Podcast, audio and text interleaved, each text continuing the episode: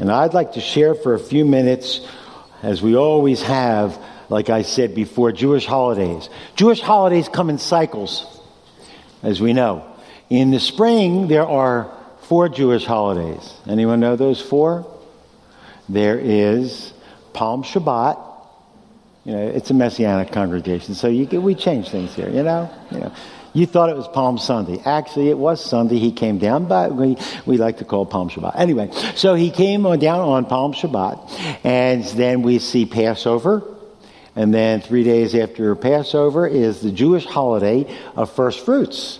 People say to me all the time, Do you celebrate that holiday that begins with an E? And I say, We don't even mention the E word here, but we do say holiday of first fruits. Okay, if you don't know what I'm saying, it's Easter. Um, anyway, Easter is a pagan holiday. We don't celebrate that, but we do celebrate the Jewish holiday of first fruits, which is the resurrection of our Messiah. And then a couple weeks later, actually seven weeks later, is a Jewish holiday called Shavuot. Four of them.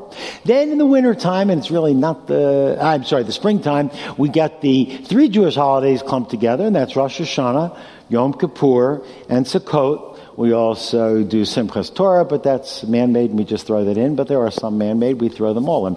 And in the wintertime, there are two no, there's one I'm not mentioning, right, because I don't know where to put it, but that's Purim, but we're not going to go there. Anyway, in the wintertime, which really doesn't start till December 21st, which is today, uh, we really celebrate usually two Jewish holidays.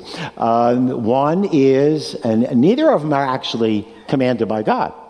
Neither of them. The first one is found in the Bible. It's called Hanukkah. And that's a story about God delivering our people through the Maccabees, destroy, defeating the Antiochus and the Syrians. And that took place, uh, we already talked about that, but that takes place at, at this time. Now, that's not mentioned in the Bible as a command. But we do see that we, the Yeshua celebrated that holiday. We do see it mentioned. How many times in the Bible? Four. Okay, those of you who didn't know, it's four. It's four. Okay.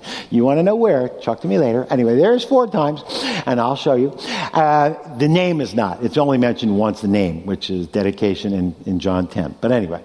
And then there's the other Jewish holiday that's nobody knows when it is. Now, the world thinks they know when it is. They think it's what, this Wednesday. But nobody knows. The Lord hid that from us. We have no idea when Yeshua, our Messiah, was born. Yeshua never celebrated his birthday. The disciples not never celebrated his birthday. Nobody celebrated his birthday. Maybe he didn't want us to celebrate his. birthday. I'm not doing. I know a lot of controversy. There's mixed feelings on this. All kinds of mixed feelings. All you have to do is watch uh, uh, O'Reilly every night, and you'll find and you'll see the mixed feelings about the, this holiday. It's uh, not biblical. It's biblical. We should do it. We shouldn't do it. It's pagan. It's got pagan roots. That's all. But, you know, as someone once said to me, as Jewish people, why shouldn't we remember the birth of Messiah? It's so Jewish. It is. All it's Jewish. It speaks about the Messiah. It speaks about the Messiah coming to earth. It speaks about him fulfilling the Jewish prophets. It's so Jewish. So we, I, I, you know, people say, well, you should celebrate it. I said, okay, how about if we celebrate it in July? Oh, well, no, no, no, don't do that. Uh, anyway, we celebrate it every week actually, the, this, the birth of Messiah. That's why we're here.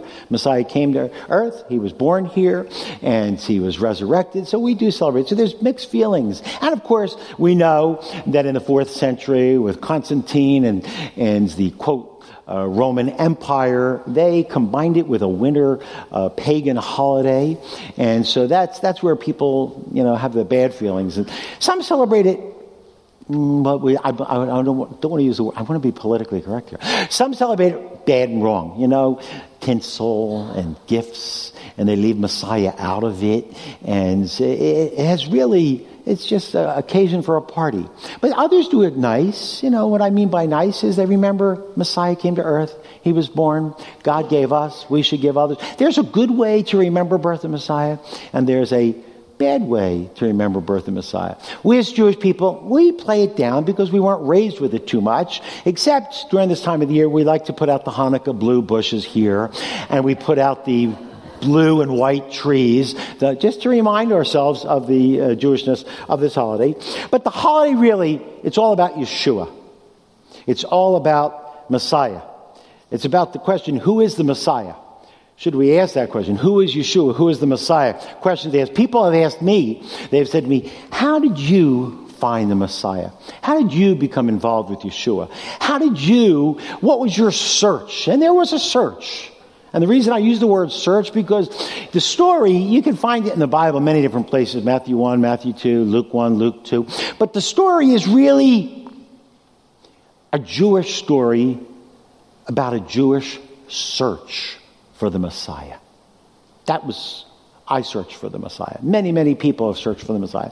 And in Matthew chapter 2, we're going to see uh, a searching for the Messiah. Should we search for the Messiah? Should we ask about the Messiah? The great, great, one of the greatest Jewish philosophers of all time, Maimonides, lived about a thousand years ago. He, he gave us what we call in Judaism the 13 principles of faith. Uh, all Judaism revolves around this Jewish philosopher a thousand years ago who made 13 principles of faith. One of his principles was this. He says, and they all begin the same way I believe with perfect faith. And so one of his 13 says this I believe with perfect faith in the coming of the Messiah. It is a Jewish concept, the Messiah. And we should seek for the Messiah. We should search for the Messiah. All people whether they're Jewish or not, because the Messiah really in Jewish literature and Jewish uh, history is all about a redeemer, a savior, one who would make things right. And so Maimonides said that, you know, the Messiah would come and make the world right. So we, Matthew asked the question, what should we do with the Messiah? We should search for him. What do we do when we find him? So in your outlines, take this out and just fill it in. The main thought of what Matthew is trying to tell us in Matthew 2 is this. He says, no, no, we'll back up one. Main idea. You, you pushed it too quick. No, you can't go back. Good. Finding the Messiah, finding the Messiah should cause us to receive him, believe in him, receive him, and worship him. When you do find him, there should be a reaction. And we're going to see that when someone did find the Messiah after their search, that's really what we're talking about here this morning. Everyone, look up here. There was a search and then after they found him, there was a reaction. And that's what Matthew's really saying. We should seek the Messiah. When we find him, we should believe in him. We should receive him. And we should worship him. So we see, follow along now in your outlines if you have them. Matthew tells us that we should seek and search for the Messiah. Now, I believe all people should seek and search for the Messiah. I really do. You know me, I divide the world into two big bubbles. The bubble on the left trying not to be political, are the non believers. But anyway, and the bubble on the right here are the bubble of believers. Everyone should seek for the Messiah. Believers, you say, Well, I found the Messiah. Yeah, you found him, but you should seek for a better relationship with him. You should seek him day in and day out. You should seek to have a really personal relationship with him. He's not just something extra on the side. He should be the center of your life. The people on this side, they don't care. They're not searching, but they should be. Because Messiah Jewish or Gentile, is the answer for life. That's why God sent the Messiah. So Matthew tells us first, we're going to see here, that we should seek for him. And he says there were some wise men. The wise men searched for the Messiah. Follow along. Matthew chapter 2, verse 1. It says, Now after Yeshua was born in Bethlehem. Now, just to set it straight for you, just so you have a chronology here. It's first mentioned is the first mention when you're thinking chronology, think Luke chapter 1. Luke chapter 1 speaks about a prediction for the coming of the Messiah. First, there would be uh, Yochanan the Immerser, John would come, but there's a prediction of the Messiah in Luke chapter 1. Matthew chapter 1. This is easy to follow. Everyone look up here. Luke 1, Matthew 1. Matthew 1 tells us the Messiah was conceived. And we see how he was conceived as the prophets told us he'd be conceived. Then we go back to Luke chapter 2. We see the Messiah was born. So Luke chapter 1, was pre- uh, Matthew 1, he was predicted. Um, yeah. Luke 1, he was conceived. Matthew 2, or did I get it right? Luke 1 predicted. Matthew 1, he was conceived. Luke chapter 2, follow along. Joseph also went up from Galilee, from the city of Nazareth to Judea, to the city of David, which is called Bethlehem, because he was of the house and the family of David. So we see Joseph and Miriam uh, went from Galilee, they went toward Jerusalem, and they stopped in Bethlehem, and that's where Messiah was born. Uh, and we see the account in Luke chapter 2. But now Matthew takes it a little bit after that. That's where we are here. And follow along now. In Matthew chapter 2, Matthew's explaining what, now we've, we've done Matthew a few years ago. The purpose of the book of Matthew is to prove, make a case that Yeshua is the Messiah, the King of Israel. That's what Matthew does. Everything in his book, every, all the other gospels give you a chronology. Matthew doesn't do it. He does it in themes. He does it, his, his whole book is not chronology, but he does it in themes. And the beginning is he introduces the king of Israel, the Messiah, in the first four chapters. So he's making a case for him. And so we read here in uh, Matthew chapter 2, verse 1, the birth of Messiah. Now, when I read this story years ago, when I read it, at first I didn't think it sounded too Jewish and being raised Jewish, I wanted a Jewish story. But then the more I researched it, I found out how really Jewish it was. Follow along with me. Matthew chapter 2, verse 1. Now, Yeshua was born in Bethlehem. Now, I have to tell you this. When I hear Bethlehem, I don't think Jewish. You go there today. Actually, we don't go to Bethlehem there. They have a, an olive wood store, and you know, and it's pretty. It's not a great place to go visit. But but when I uh, when I take our trips to Israel, we don't go into Bethlehem because it's uh, you're taking your life in your own hands. But we don't go there. I go to the fields of Bethlehem. And I take you to the fields of Bethlehem and see what happened. When they mentioned Bethlehem 2,000 years ago, this is like mentioning Orthodox Judaism in Jerusalem or in New York. The word Bethlehem did not, see, to me, Bethlehem is, oh, little town of Bethlehem. Yeah, yeah, yeah, yeah. Okay? See, that's the battle of singing I'm going to get. So I don't think very Jewish. But in those days, it was very, very Jewish. When they heard the word Bethlehem, they thought of their father Jacob coming back from uh, Haran and coming back to the land of Israel with his beloved Rachel and who he loved so much. He had Rachel and Leah. And Rachel, on the way back, passed away. And he buried her in Bethlehem. It was a Jewish village, it was a Jewish town. When I take you to Bethlehem, we go to the fields, and, I, and you look over the fields, and I try to imagine, I try to tell you, there is a, pa- uh, not a pagan, a Gentile woman from Moab, actually, and she came over here.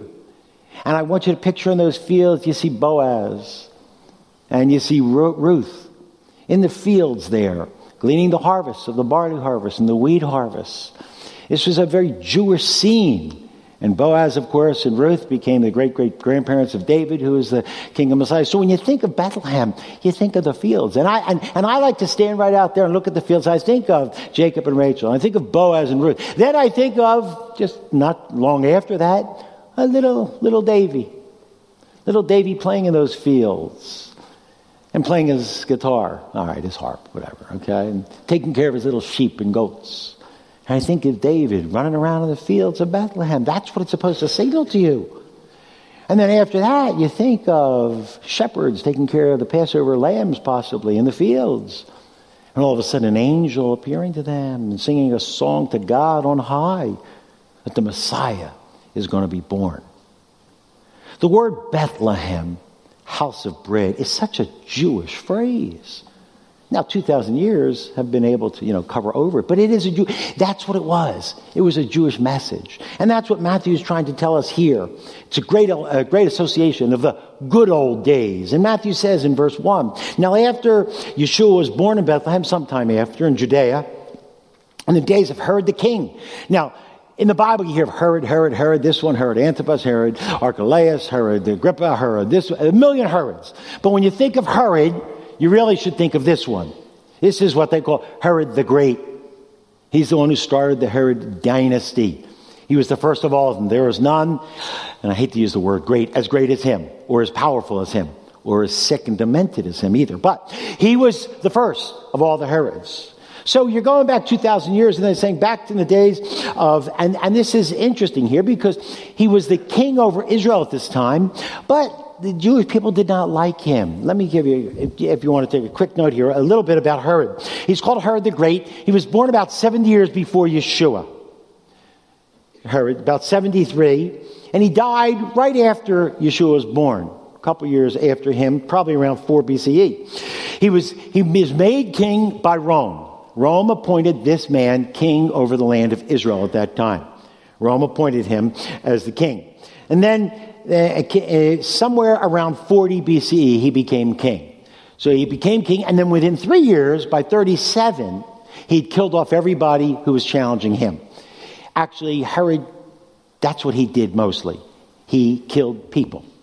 Okay, he was a great administrator. He was a great builder. Everywhere you go in Jerusalem, actually, sorry, everywhere you go in Israel with me or on any tour, everywhere you go, Herod, Herod, Herod. That's all you say.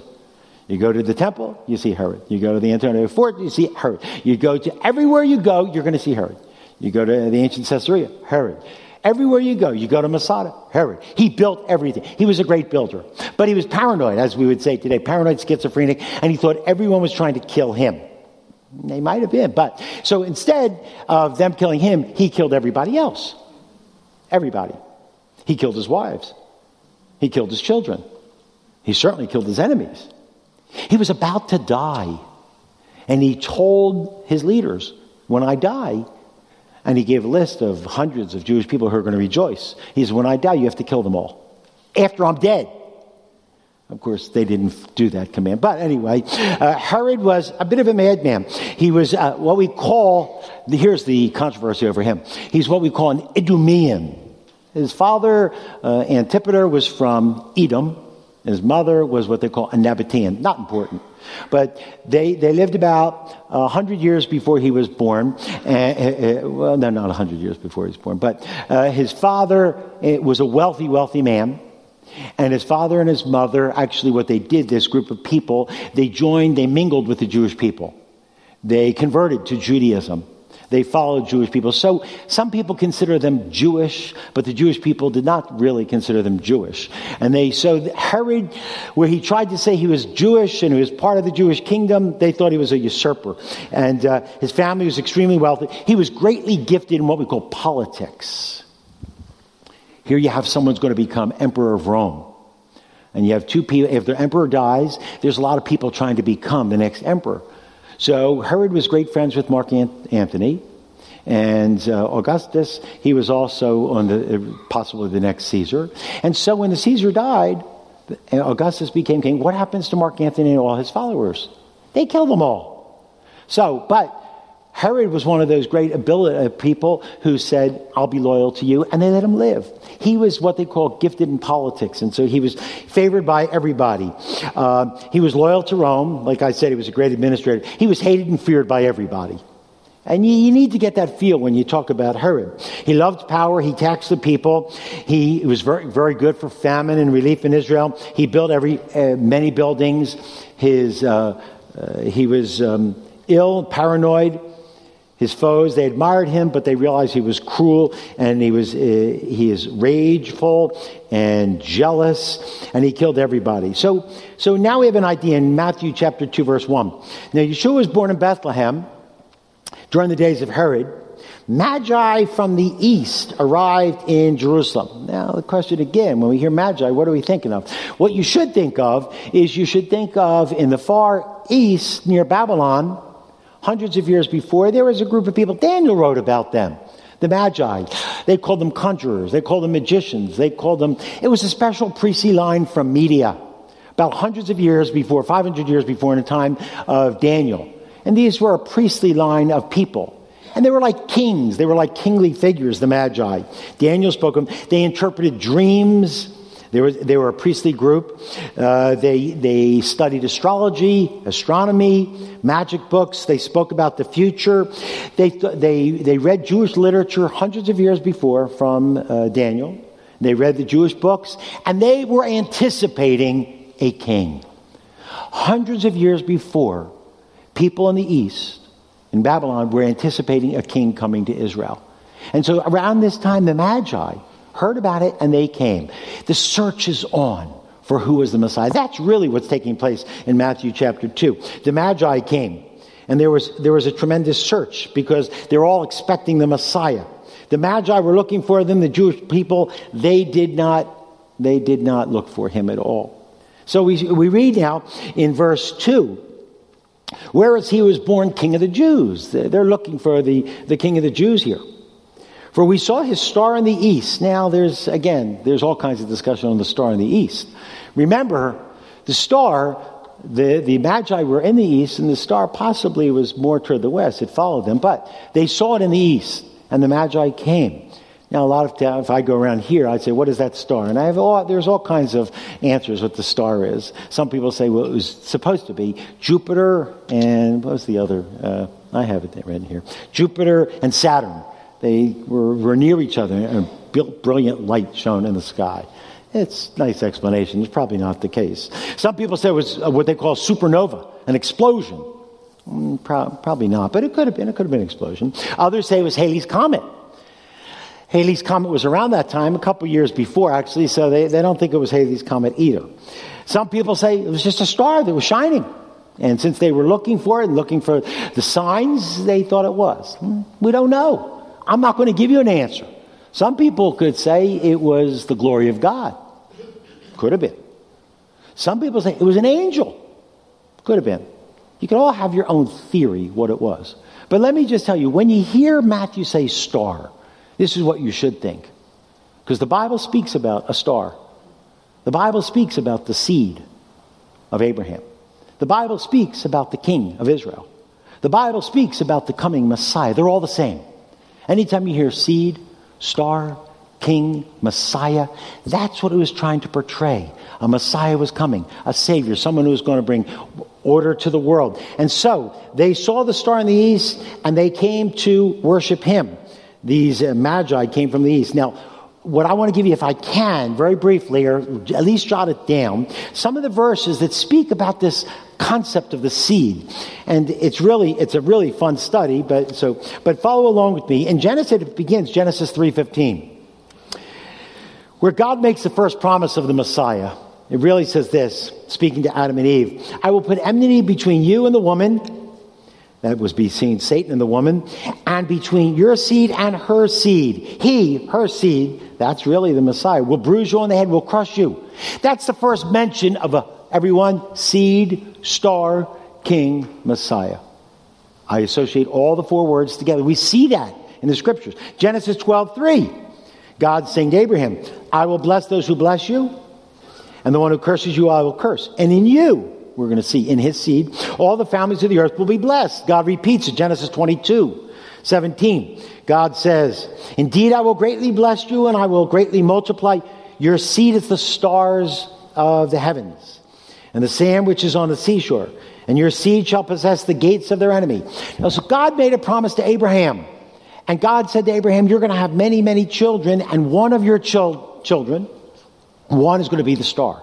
One's going to be the seed, the promise. One's going to be the king. One's going to be the Messiah. Of his children that came from Abraham, Isaac, and Jacob, Jacob had 12 sons. One of those sons, the star was going to come from. Genesis 49. Judah, that's the tribe. Everybody look up here if you don't know. Jacob had 12 sons. You all know who they are. You're there. Reuben, oh, this is dangerous. Reuben, Simeon, Levi, Judah, Asher, Zebulun, Dan, Gad, Issachar, Naphtali, Joseph, and Benjamin. Okay, good. So that made up the nation of Israel. One of those, one of those 12 was going to have a child who's going to be the star, who's going to be the king, who's going to be the Messiah, who's going to be the seed to bring hope to the world. And we see that here. Judah, the tribe. Judah, your brothers, they will praise you. Your hand will be on the neck of all your enemies. Your father's son will bow down to you. You're going to be the king, Judah, from you, the lion of Judah. Judah's a lion's whelp from the prey. My son, you have gone up. Judah couches. This is very, very interesting language that Moses gives us throughout the first five books. He says the king's sort of going to couch like a lion. He's going to crouch down. He's going to rule. He's going to be powerful. He says he will couch down. He lies down as a lion. And as a lion, who dares rouse him? The scepter, the ruling rod, will not depart from Judah, nor the ruler stare from between his feet until the Messiah comes. I know you just see the word Shiloh. That in Jewish literature meant the Messiah. It means the one whose right it is to rule. It's mentioned also in Ezekiel. And Jewish people knew the word Shiloh really meant the Messiah. So it says, um, where was I? I got lost. Okay, yeah. Uh, the scepter will not leave Judah, the king will not leave Judah, um, nor the ruler stare from between his feet until the Messiah comes. And to him everyone shall obey him. Now we see the same concept that God promised to Abraham through Judah. Now we see it developed even further by Moses in the book of Numbers. It's probably my favorite prophecy in the Bible. You know the story. Uh, Balak, the king of Moab, wanted to curse the Jewish people. And they, they, were too big for him. And he saw them, so he says, Let's curse them. Let's get this guy, this prophet, Balaam, to come down and curse these people. If Balaam curses these people, I will defeat them. Moab's army, Moab's king, will kill Israel's army, Israel's king. All we need is a good curse from Balaam. So they bring Balaam down, and we see there's four times he attempts to curse the Jewish people. And I always joke, when Balaam came down, first time, he wanted wealth and money. We see that, and he died because of it. But Balaam comes down, and Balaam tries to curse the people. All he has to do is pronounce a curse, and he's rich. So Balaam comes down, he says, I could bless you. I thought I was trying to say the word. Okay. And Balaam comes the second time, he says, I could bless you.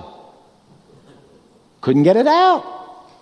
Then later on, he says he stops going to God. He tries on his own. He says, I don't need God. He's, he's not working for me. So I could bless you. Still couldn't come out. This man couldn't curse. It was a confrontation between Moab's king, or really the kings of the world, and Israel's king. Ma- uh, Numbers chapter 23 is beautiful. We see, we see the, uh, the blessings or the curse here.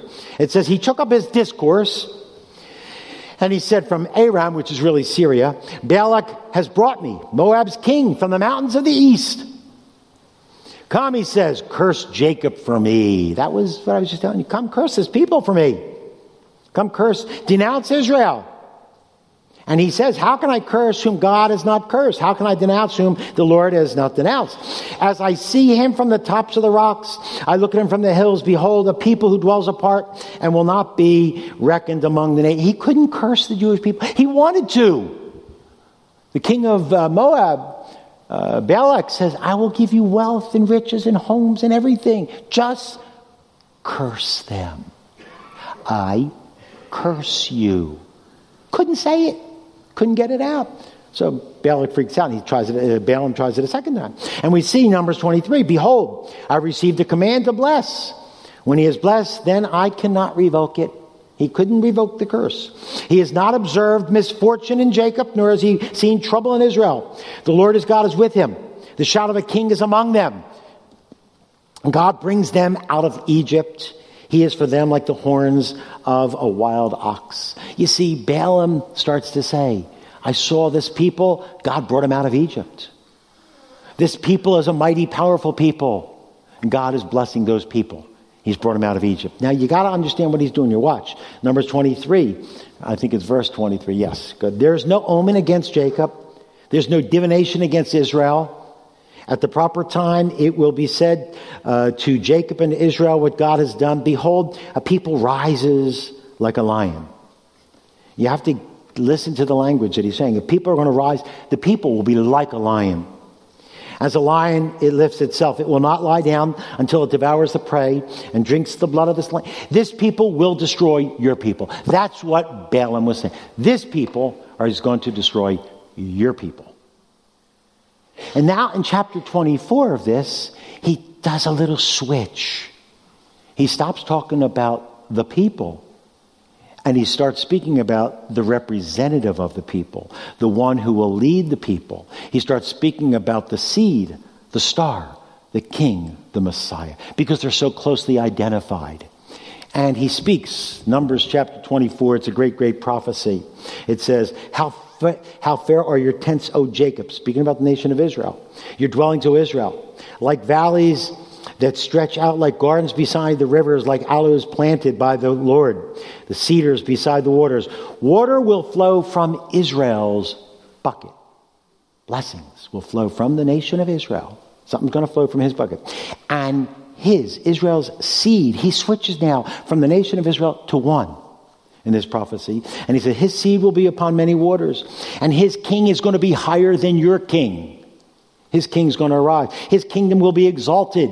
He continues, God brings him out of Egypt. I love this prophecy. Because just before the chapter before, God says of Israel, God brings Israel out of Egypt. One chapter later, God says, God brings him out of Egypt. Yeshua went down to Egypt and God brought him out. Now, for the nation of Israel, the one who's representing Israel is going to be the king, the Messiah, the seed, the star.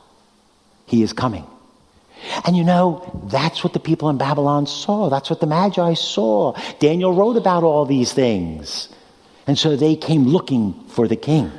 And look what it says. Um, where was I there? Yeah. He, um, he is like, uh, God brings him out of Egypt, he is like the horns of a wild ox. He will devour the nations who are his adversaries. He will crush through their bones in pieces, shatter them with his arrows. He couches. God just said that of Israel. Now he's speaking about the Messiah. The Messiah will couch. As a lion, he lies down. As a lion, who dares rouse him? Behold, he is, uh, be, blessed is everyone who blesses you. Cursed is everyone who curses you. Then the great prophecy in 16, 17, we read it this morning. The oracle of him who hears the words of God, who knows the knowledge of the Most High, who sees the vision of the Almighty, falling down, yet having his eyes uncovered. This is what Balaam says, the great prophecy, Numbers 24, 17. I see him, but not now. I love the prophecy, 17. I see him, but not now. I behold him but not near. He's coming, but not yet. A star shall rise from Jacob. Scepter, the ruler's rod, shall rise from Israel, and he will crush through the forehead of Moab. You will not defeat him, but he will defeat you. He will tear down all the sons of Sheth. Edom shall be a possession. Seir, its enemies, also will be a possession. While Israel performs valiantly, one from Jacob shall have dominion and will destroy the remnant from that city. You see, the search is on in Matthew chapter 2. Who is this Messiah? The Magi came from the east. They were searching for him. What did the Magi want to do? They were looking for the Messiah. They were looking for the seed. They were looking for the star. They wanted to worship him. But they had to find him. King Herod was looking for him too. When you read Matthew 2, look with me. King Herod searched for the Messiah. Everyone had their own reasons for searching for the Messiah. When Herod the king heard this, he was troubled. And now you have to understand when you read those words when Herod was troubled, you were troubled. If Herod was happy, you were happy. If he was troubled, you were troubled. He was troubled. Why was Herod troubled? Because he was the king. Someone said, Your son's going to be the next king, so he kills his son. If Herod was troubled, you were troubled. Now, what did Herod hear? Someone is born the star, the seed, the king, the Messiah in Israel. Herod was paranoid. He wanted to kill him. Herod was searching for him. So it says, when he saw him, he was troubled, and all Jerusalem with him. Gathered, he gathered together the Jewish people, the priests, the scribes of the people. He inquired of them, where was the Messiah to be born? He gathered the Jewish leaders together. And he said, So where is the Messiah going to be born? They would know. And that's what he was asking them in Matthew 2. And they gave him an answer. We're going to see that in a minute. But then afterwards, he also got the Magi together.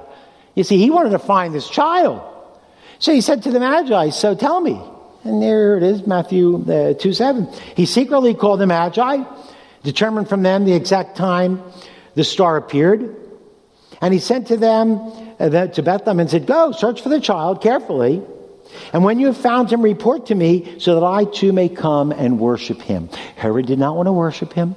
Magi was seeking to worship him. King Herod was seeking to kill him. Everybody throughout history, we see many, many people searching for the Messiah. Great. One of my favorite stories, you know it well, you've heard me repeat it all the time, is the movie, the book, Ben Hur. If you haven't read it, you should. If you haven't seen the movie, you should.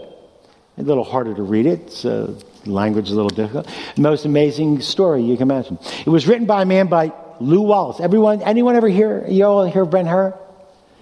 It's the story not of Ben Hur. It tells us here Ben Hur, a tale of the Messiah. That's what it really is, and how Judah Ben Hur intersects with him. Lew Wallace, he was a lawyer too. He went to, he was actually a general in the Civil War. He, was, he had all kinds of uh, honors bestowed upon this man. But he was fascinated with a person a Messiah. And he wrote this book, searching to find out more about him. And he came to believe that Yeshua was the Messiah, an attorney. There was another attorney by the name of Frank Morison. He wrote a book called Who Moved the Stone? This lawyer determined he was going to find out and prove Yeshua was a liar, a charlatan. He was not the real Messiah. And so Frank Morison, this great attorney, a couple years back, wrote this great book, Who Moved the Stone? You see, everyone's got their own reasons for looking for Messiah. Frank Morison wanted to prove him a fake. Instead, Frank Morison fell down and worshiped him. Following your outlines, Jewish leaders, I said, Magi searched for him, the wise men. Herod searched for him to kill him. See, Jewish leaders should have searched for him. Why? Now, this is important. Everyone, look up here. The Jewish leaders should have been searching for him because Daniel wrote about him, because they knew better back then. All the Jewish community should have known Messiah was coming. It was predicted. They knew that. I struggle. Day in and day out, I share with Jewish people. They ask me, Larry, how do you believe this nonsense? How did you get involved with this? My Jewish people should know better today because the Jewish prophets, the Bible teaches us the Messiah would come. Our Jewish people should be searching as well for the Messiah. They should know better. Look what he says, the, the, the Jewish leaders said in Matthew 2. They said to Herod, The Messiah is going to be born in Bethlehem of Judah, for this is what has been written by the prophet. And they quote an old covenant book, the book of Micah, chapter 5. And it says, But you, Bethlehem, land of Judah, are by no means least among the leaders of Judah. For out of you shall come forth a ruler who will be the sh- who will shepherd my people Israel. This is written in the Jewish Bible, what we call the Tanakh, the Old Covenant Scriptures. Jewish people back then should have known better. Jewish people today should know better. When I get in conversations with Jewish people today, they say, Why or how can you believe such nonsense? You know what I tell them? I, I tell them how I grew up in the synagogue. I tell them that I had my bar mitzvah. I was raised in a Jewish home. But then one day, someone made me read the Jewish Bible. And you know, I said, listen, if I'm going to read the Bible, it's going to be my book, not your book. Which meant I'm going to read the Old Testament, not the New Testament. Because back then I thought the New Testament was not a Jewish book. I found out later it was a very Jewish book, but I'm not going there right now. So I'm going to read the Old Covenant. And so they turned me in my Bible. Now it's funny because when they turned me in the Bible, you know what I was saying to myself? I'm not going to believe a thing they say anyway. I didn't want to believe it. I wasn't searching. But they made me read my Bible. And they basically said what I'm saying. Our Jewish people should know better today. Micah chapter 5. I just quoted it in the new, but now let's go 700 years before Yeshua was born. Micah 5 2 says this. The prophet Micah says, But as for you, Bethlehem, he tells us which Bethlehem, Ephratah, you're little among the mighty, mighty clans of Judah, the mighty great powers of Judah. Bethlehem, you're, too, you're a small, little, insignificant little village. You're too small to be anything important. Yet from you, Bethlehem, one will go forth for me to be the ruler in Israel. This is a phrase, this was after King David. This was a phrase that meant the Messiah, the king, the star, the seed. From you, Bethlehem, he's coming. That's what people say. Why doesn't the Bible, the Old Testament, say this? They, they want, I, we all want a verse that says this in the Old Testament Jesus is the Messiah. He would come give the date. He will be born in Bethlehem. He will be rejected by his people. I want one verse that says that. Then everyone would be convinced. No, they wouldn't. Because God does his story. He does his story of redemption. He weaves it throughout the scripture. That's what he does. That's always been God's design. You know why? God is amazing. He does things different than I would. I would make one or two verses that would clearly say, Jesus is the Messiah. Bethlehem, this, this, Miriam, everything, right there, right there, one verse. God doesn't do it that way. You know why? I'll tell you why. This is exactly why. I'm telling you the Bible. God does it for those who want to believe. He opens your eyes. He does. Those who don't want to believe, He closes their eyes. I would do it the opposite. But He doesn't do it that way. Those who don't want to believe, He says, You don't want to believe? Fine. He won't let you believe. He won't show it to you. Those who truly are honest and want it, He'll open your eyes. That's what He does. And anyone who's true and honest with himself, whether you're Jewish or not, you must see that this man, Yeshua, Jesus, is the Messiah. There's no doubt about it, unless you don't want to believe it. And these Jewish leaders were indifferent. They didn't want to believe. King Herod wanted to find him to kill him. Look what it says. Micah says, One will go forth for you to be the ruler in Israel. His goings forth, listen, folks, in Hebrew, that's a phrase. It means, where did he really come from? This is what Micah's saying. The one born in Bethlehem, where did he really come from? Well, I thought he was born a little child in Bethlehem. No, no, no. Micah's not saying that. Where was his origin from? His beginnings. You know what Micah says? He came from long ago. I think it's Mime Olam, from the days of eternity. Has no beginning, has no end. It's got to be God. That's what Micah's saying. God's coming. He's going to be born a little child in Bethlehem. The star, the seed, the Messiah, the king. Jewish people should have known. And he says, Micah, I'm sorry, Isaiah, writing around the same time as Micah, he says this verse, which I couldn't believe was in my Bible either. Therefore, God himself is going to give you a sign, a miracle. Behold, a virgin, an Alma, a virgin, a young woman, ripe, chaste, pure, ready to be married. That's what it really means. Don't let anyone give you this thing It means young woman. It does mean young woman, but the real version means young woman, ripe, chaste, pure, ready to be married. That's a virgin today, folks. That's the best definition for it. And it was always translated virgin until a Jewish commentator changed it about a thousand years ago. Uh, Behold, a virgin will be with a child. You see what God's doing? He's telling us in Genesis, from Jacob's going to come a seed. He's telling us in uh, Numbers, he's going to be a star. He's telling us in Micah, he's going to be born in Bethlehem. He's telling us in the prophet Isaiah, a virgin, a miracle, a sign, a miracle is going to happen. If you're honest, you have to see who this is. She's going to bear a son. His name is going to become Emmanuel. Then we read. This is a good one. I don't know how you can get around Isaiah chapter 9. Look what Isaiah 9 tells us. Isaiah 9. A child's going to be born to the Jewish people. Isaiah writing the same time as Micah, uh, around the same time as Micah. A child's going to be born to us. A son's going to be given to us. The government, the nation of Israel, the world government will rest on his shoulders. This is what we're going to call this child who's going to be born. Wonderful counselor, a name used for God. The mighty God. That's not an angel, folks. That's not a man. The child born in Bethlehem is going to be called the mighty God. I think it becomes clear and obvious to anyone who wants it. This was my search. This was what we said. He said Isaiah says he would call the mighty God the Father of eternity and the Prince of Peace. We should seek for him the Jewish people should have sought for him. Herod went to, to kill him. The Jewish leaders were indifferent. The Magi wanted to worship him. What about us? We should search for the Messiah to believe and worship him. This was my search. And I continued to search. And I went to Bible studies and I studied my Old Covenant. And it took me some some years arguing and fighting and debating with these believers, a number about two, two and a half years, in my search and quest. Who is the Messiah? Can it be Yeshua?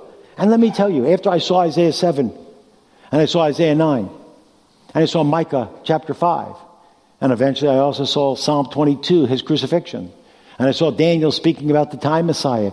After a while, my search, I had a conflict inside. What do I do? Do I put my trust in him? Now, there's, there's another great story, and it's, it relates to us as well. Back in the 19th century, 1800s, there was this Jewish rabbi by the name of Leopold Cohn, a Jewish man, a rabbi from Hungary. And he always questioned about the Messiah. And then he was reading in his Talmud, this was his search. He was reading the Jewish writings, the Talmud. It said in the Talmud, there will be 2,000 years of confusion and void. And this rabbi said, ah, it must be from the creation till the time of Abraham. This is just what he figured out.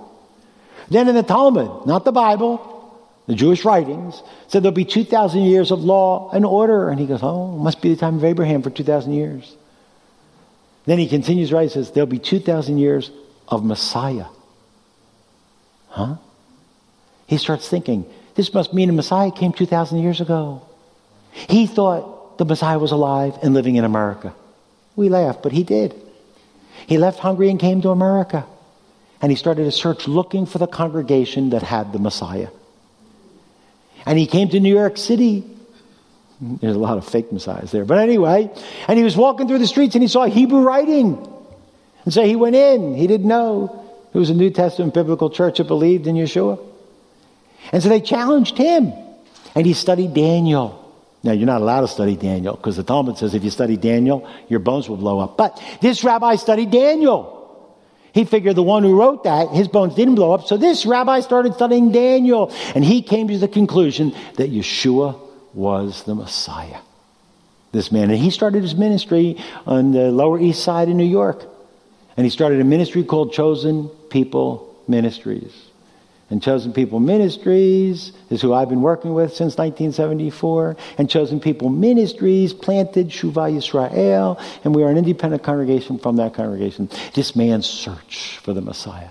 A rabbi, he was searching for him. My search one of my favorite scenes, I, I, I, I want to read it. I normally show it, but we can't show it too well here.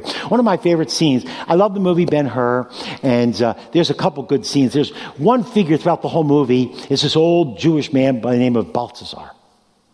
And so Balthazar, this one older Jewish man, he comes to Jerusalem looking for the Messiah.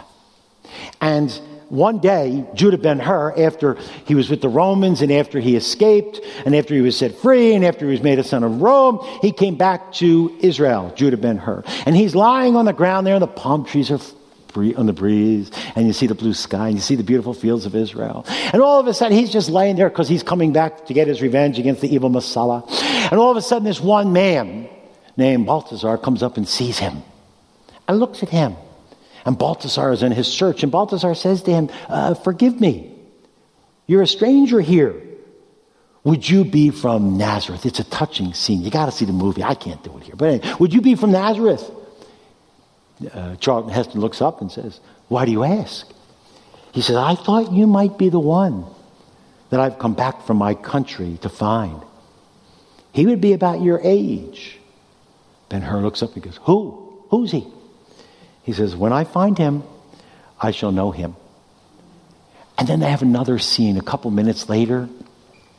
Ben Hur is arguing with him because Ben Hur wants revenge on evil Messala. And this Balthasar says, God will deal with the evil man in his own way. You don't have to get revenge. Judah Ben Hur, says, You're, you have all kinds of bitterness and anger. God will deal with him in his own way. And Ben Hur says, I don't believe in miracles. And Balthasar says these words, but all life is a miracle. Will you not accept God's judgment? You do not believe in miracles, yet once God spoke to me out of the darkness, and a star led me to a village called Bethlehem, where I found a newborn child in a manger, and God lived in this child. Balthazar looks at him and says, By now he is a grown man and I must and must be ready to begin his work. That's why I've come back, returned from my country, so that I could be at hand when he comes among us. Then he stops and he says, He's near. He saw the sunset this evening as we did. Perhaps he's standing in a doorway somewhere or on a hilltop. Perhaps he's a shepherd, a merchant, a fisherman, but he lives. And all our lives from now on will carry his mark. Then he says these words There are many paths to God, my son. I hope yours will not be too difficult. You see, we're all in a search. And Judah ben Hur was on a search. Maybe some of you are on a search. Sometimes it could take years. For me, it took two and a half years. I like to say all the evidence is in, and I like to ask people, is God speaking to you and leading you? There's many searches going on and God is reaching out to them. We should be searching for the Messiah. And when we find him, what happens? Everyone follow along. We should worship the Messiah. We should worship the Messiah. The wise men found the Messiah. And I, I like these couple words. Follow along with me here. 2 9. After hearing the king, these men, they went on their way, and the star which they had seen in the east went on before them, and it came and stood over the place where the child was. They found the Messiah. You've heard my story many times, and probably it started in the late 60s, early 70s, my search. And I did search, and I talked to the Messianic Jews, I talked to Messianic Gentiles, and I argued and fought with them. And I studied the scriptures, and I studied the prophets, and I did not want to believe this way. I lived my own life, I was apart from them. And finally, January 15th, 1972, as some of you have heard that date, I went to a movie about Israel, prophecy about Israel. The, the movie was called Dry Bones. And I remember that night seeing the movie, and all the believers were there. And me, back then, I looked different than I do today. They were all at this movie in somebody's big house. The movie was up here. I was lying on the floor here.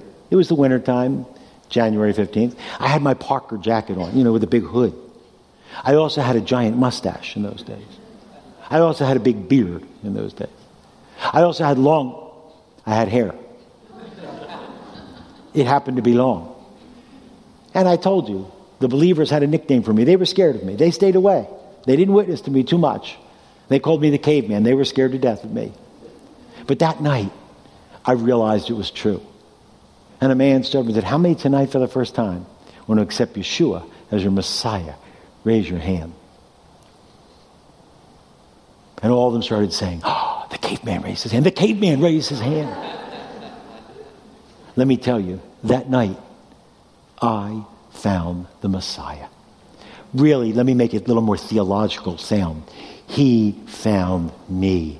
None of us find him. We think we do, we don't. He found me. Shortly thereafter, I started sharing my faith with my mom, Jewish American princess, only child. Father was a doctor, spoiled Jewish woman. The world revolved around my mom. I started sharing with her. She says, No more. Don't you talk to me about that anymore. I said, Okay, I won't. So then I'd go over her house and she would ask me questions and I would start sharing. She goes, I told you not to talk about it. I said, Don't you ask. But she always asked, so I always told. 16 years later, my Jewish mom prayed to receive the Messiah into her heart and life. She prayed with me and asked the Messiah. My dad's another story. He's an Orthodox Jewish man. He was the seventh of seven children from Europe, Orthodox. Morning and night, for his whole life, he said the Shema Israel Adonai. I said, Dad, do you know what you're saying? He goes, No, but I have to say it. But anyway, he did it every morning and night. My Orthodox Jewish father, and I shared with him for 20 years. Finally, after 20 years, my Jewish dad looked at me and goes, You're right. I believe Yeshua is the Messiah. See, Jewish people, they don't realize Jewish people all over the world are praying to receive the Messiah. My Jewish American princess mother, my father. I love this book. You should get it. It's an encouragement. Good news. They put it out, but there's one special volume. It's called the Rabbi's Edition. These are Jewish people that have accepted the Lord. And I want you to just hear there's one thing they all have in common. Listen carefully. I'm just going to give you their names, but you listen to what's, what is in common in all these names. It's hard to figure out, but listen. Rabbi Max Wertheimer, Rabbi Phillips, Rabbi Gerlin, Rabbi Levi, Rabbi Cohn, Rabbi Berg. You get all the common thing? Rabbi Freshman, Rabbi Lichtenstein, very Gentile name, Rabbi Benedict, Rabbi Jacobs, Rabbi Eliakim, Rabbi, I can't pronounce it. Rabbi Stern, Rabbi Frank, Rabbi Isaac, Rabbi Z- Book of the Rabbis. Rabbis in the 19th century that prayed to receive the Messiah. Great book. I realize many people think this is the time when Jewish people are getting saved today. The real time is the end of the 19th century. Hundreds of thousands of Jewish people had accepted the Lord. Rabbis had accepted the Lord. The turn of the century, uh, 20th century. Here we see famous people. You might, you may have heard of some of them. You might not. But David Baron, Benjamin Disraeli, Alfred Edersheim, Felix Mendelssohn. Anyone listen to the classical station? Felix Mendelssohn, Joseph Rabinowitz, Max Wertheim famous Jewish people have prayed to receive, because it is Jewish to believe in the Messiah. I won't read the names, but this book is Jewish doctors that met the Messiah. Jewish people all over the world have met the they have found the Messiah. What do they do? What do you do in this passage? When you meet the Messiah, let me tell you, just fill it in. They rejoiced. Look what it says. When they saw the star, when they found the Messiah, They rejoiced exceedingly with great joy. On January 15th, 1972, I prayed to receive the Messiah. I became a wild man. I became out of control when I came to find the Messiah. You couldn't stop me. I would share my faith with everyone. I didn't have the best wisdom or tact. I would drive my Vega, 1972 Vega. I would drive my Vega down the streets with the windows open. The windows open back then. You anyway, and I would call out the window, Jesus is the Messiah. And they would say, another kook, another. No. I didn't care. I was so excited. I would tell everyone that Yeshua, Jesus is the Messiah. I rejoiced. When you find a Messiah, you got to rejoice. I was rejoicing. Someone told me Billy Graham was a believer. I didn't know. I said, He's one of us. I was so excited. I rejoice. See, when you find the Messiah, these guys here, they rejoiced. That's what people do. There's this one Jewish woman years ago, I love to tell it. Uh, Kathy, she came out to, she called me on the phone. She was very upset with us. She said, My son's interested in Jesus, Yeshua. And she says, I'm very upset. I want to talk to you. I want to give you my, a piece of my mind. I said, Okay. You want to come to my office? No, no, no, no. I need someplace neutral. I said, okay, okay. You don't want to come to the congregation? How about my office? No, no, no. More neutral. I said, okay. How about Starbucks? All right. So we met. We came to Starbucks. And I remember sitting there for three hours giving her Micah 5 2, Isaiah 7.14, Isaiah chapter 53, Daniel. And after three hours, she was very, very interested. I said, Would you like to pray and ask the Messiah right now into your heart, right here in Starbucks? She was real close. She goes, Well, I'm not ready, not yet. I said, Well, when you do pray, though, I want you to pray with me. Oh, I'm only going to pray with you.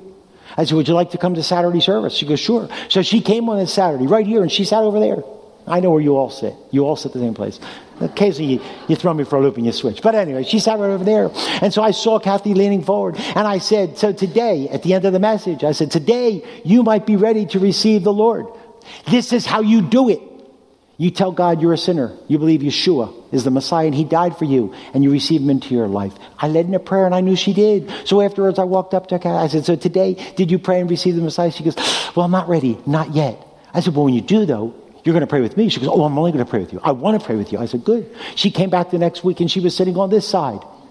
She didn't, you know, get, she wasn't settled yet. So she was sitting on this side. And she, she moved forward in her seat. And I saw she was ready to do it. So I said at the end of the message, I said, So today, you might be ready to receive the Messiah. This is how you do it. And I went through the whole prayer again. This time I knew she did it. So I said, So did you pray to receive the Messiah? She goes, Well, I'm not ready. Not yet. I said, well, when you do oh, I'm only going to pray with you. I said, oh, very, very good. So I left her, and a few minutes later, my mother-in-law walks up to her and said, so would you like to ask Jesus in your heart, Yeshua in your heart? She goes, sure. And she prayed to receive the Lord. So I said, wait, I thought you were going to do it with me. She goes, you want me to do it again? I said, no, one time you're in, it's good. I said, but let me tell you what I do want you to do now that you've received the Messiah. I want you to pray again. Not to receive him, but to thank Him and praise Him. Because after you meet Him, that's what you want to do. You want to thank Him and praise Him. I always do that. If, you, any one of you have ever prayed with me to receive the Lord, my mom, after she prayed with me to receive the Lord, I said, Mom, I want you to pray again. She goes, What for? I said, Well, where's Yeshua? She goes, What do you think? I'm a dummy? I asked him man, He's in. I said, Good. I know he's in. I said, But I want you to pray again now. And she goes, What for? I said, I want you to thank him now for coming in. I want you to rejoice. That's what we do. We search for the Messiah, we find him, we rejoice. That's what they did and finally see. Not only do we, we rejoice, they worship the king. Look in ch- chapter 211. After coming into the house, they saw the child. They saw the child with Mary, probably Miriam, Miriam his mother, and they fell to the ground and they worshiped him. And opening their treasures, they presented to him gifts of gold People guess maybe the gold stood for deity. We don't know. Frankincense, maybe purity, maybe. Myrrh, symbolizing his death. We don't know. But the, the Magi who came from the east, by the way, how many were there? Thank you. We don't know. Right. Okay. We do have their names, though. about six centuries later, the Catholic Church did give them names. I think it was Melchior, Balthazar, and Gaspar. Yeah, three names, right? Where do they get three? Gold, frankincense, and myrrh. It's a guess. We don't know. But they gave gifts. They worshiped him. You see, when we find Messiah, we should all search. Herod searched. Jewish people should have searched. The wise men searched. People today should be searching. When you find him, you rejoice and give thanks. And now you worship him. Look what it says. They fell down and worshiped him, giving gifts. Isaiah 60, I'm sorry, Psalm 68 predicted it. Look what Psalm, uh, Psalm 68 says. Because of your temple at Jerusalem, kings will bring gifts to you. It said, this is the ancient literature. They believed a Messiah was coming and kings were going to come and worship him. Psalm 72, let the kings of Tarshish and of the islands bring presents. The kings of Sheba and Seba will offer gifts to the Messiah. This was written thousands of years before Messiah. And all the kings will bow down before him. All the nations will serve him. Isaiah chapter 60. Look what it says. Arise, shine, for your light has come. Speaking of the Messiah. And the glory of the Lord is shone upon you. For behold, deep darkness is going to cover the earth. Deep darkness will all the people. And the Lord will rise upon you and his glory will appear to you. Nations will come to your light. Kings to the brightness of your rising. Then you will see and be radiant, and your hearts will thrill and rejoice because of the abundance of the seas. They will turn to you. The wealth of all nations will come to you. A multitude of camels will cover you. Young camels from Midian, Ephah. All those from Sheba will come. They will bring gold and frankincense and will bear good news of the promise, praises of the Lord. They said they will come and praise God and worship Him. We should also believe, receive, and worship the Messiah. When we find him, we should worship him. I told you the story Rabbi Leopold Cohn, the founder of Chosen People Ministries. A Jewish rabbi had his congregation in Hungary. He came to believe that Yeshua was the Messiah. He worshiped him. Right up the road, there's a school called Talbot. There's a special Jewish center up at Talbot called Feinberg Hall. Chosen People have started a Feinberg Institute Whenever you go up there, that's what you hear Feinberg, Feinberg, Feinberg. Who is this Feinberg? Well, I had the privilege of taking Dr. Charles Lee Feinberg around Dallas for a conference. I drove him. I was back in 1981, 1982. I was a young believer, almost just about 10 years. And I took Charles Lee Feinberg around. Who was this man? Well, back in 1915, he was a yeshiva student. He was probably one of the most brilliant Jewish students, maybe in thousands of years. He was a Talmudic scholar. He studied the Talmud. He knew all kinds of languages. This man read the Bible four times a year. I'm not sure if he read it in Hebrew, but he knew everything. This man was so brilliant. He sat in the back seat of my car. He was older already, memorizing the Bible. But in 1915, Believers were scared to death to go near him. He knew every language, ancient language. He was so brilliant. But someone dared to share their faith with Charles Lee Feinberg, someone from Chosen People Ministries in Pittsburgh.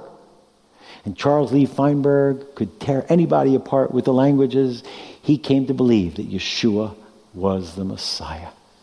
Jewish, rabbinic, Talmudic scholar. He's written many, many books. He's since gone to be with the Lord. But this man came to worship his Messiah. Don't let anyone ever tell you Jewish people don't believe in Yeshua. They do believe in Yeshua. They do, they found him and they worship him and they rejoice. Another great famous Jewish scholar by the name of Rachmiel Frydland. Some of you don't know Rachmiel. I knew Rachmiel. Rachmiel was another brilliant Talmudic scholar who came to faith as well. He wrote a book the, from during the Holocaust when being Jewish was a crime. Rachmiel came to believe that Yeshua was the Messiah. All religious, Orthodox, Jewish people that have come to believe in their Messiah because the birth of Messiah is a Jewish message. We know Arnold Fruchtenbaum, Jewish guy, Actually, he was led to faith by someone from Chosen People Ministries at all as well. Michael Rydelnik, Jewish people. Jewish people worship their Messiah. 2,000 years ago, we conclude the angels worshiped Messiah. Look, Luke 2. And the angel of the Lord stood above these shepherds, and the glory of the Lord shone around them, and they were terribly frightened, the shepherds. But the angel said, Do not be afraid, for behold, I bring you good news.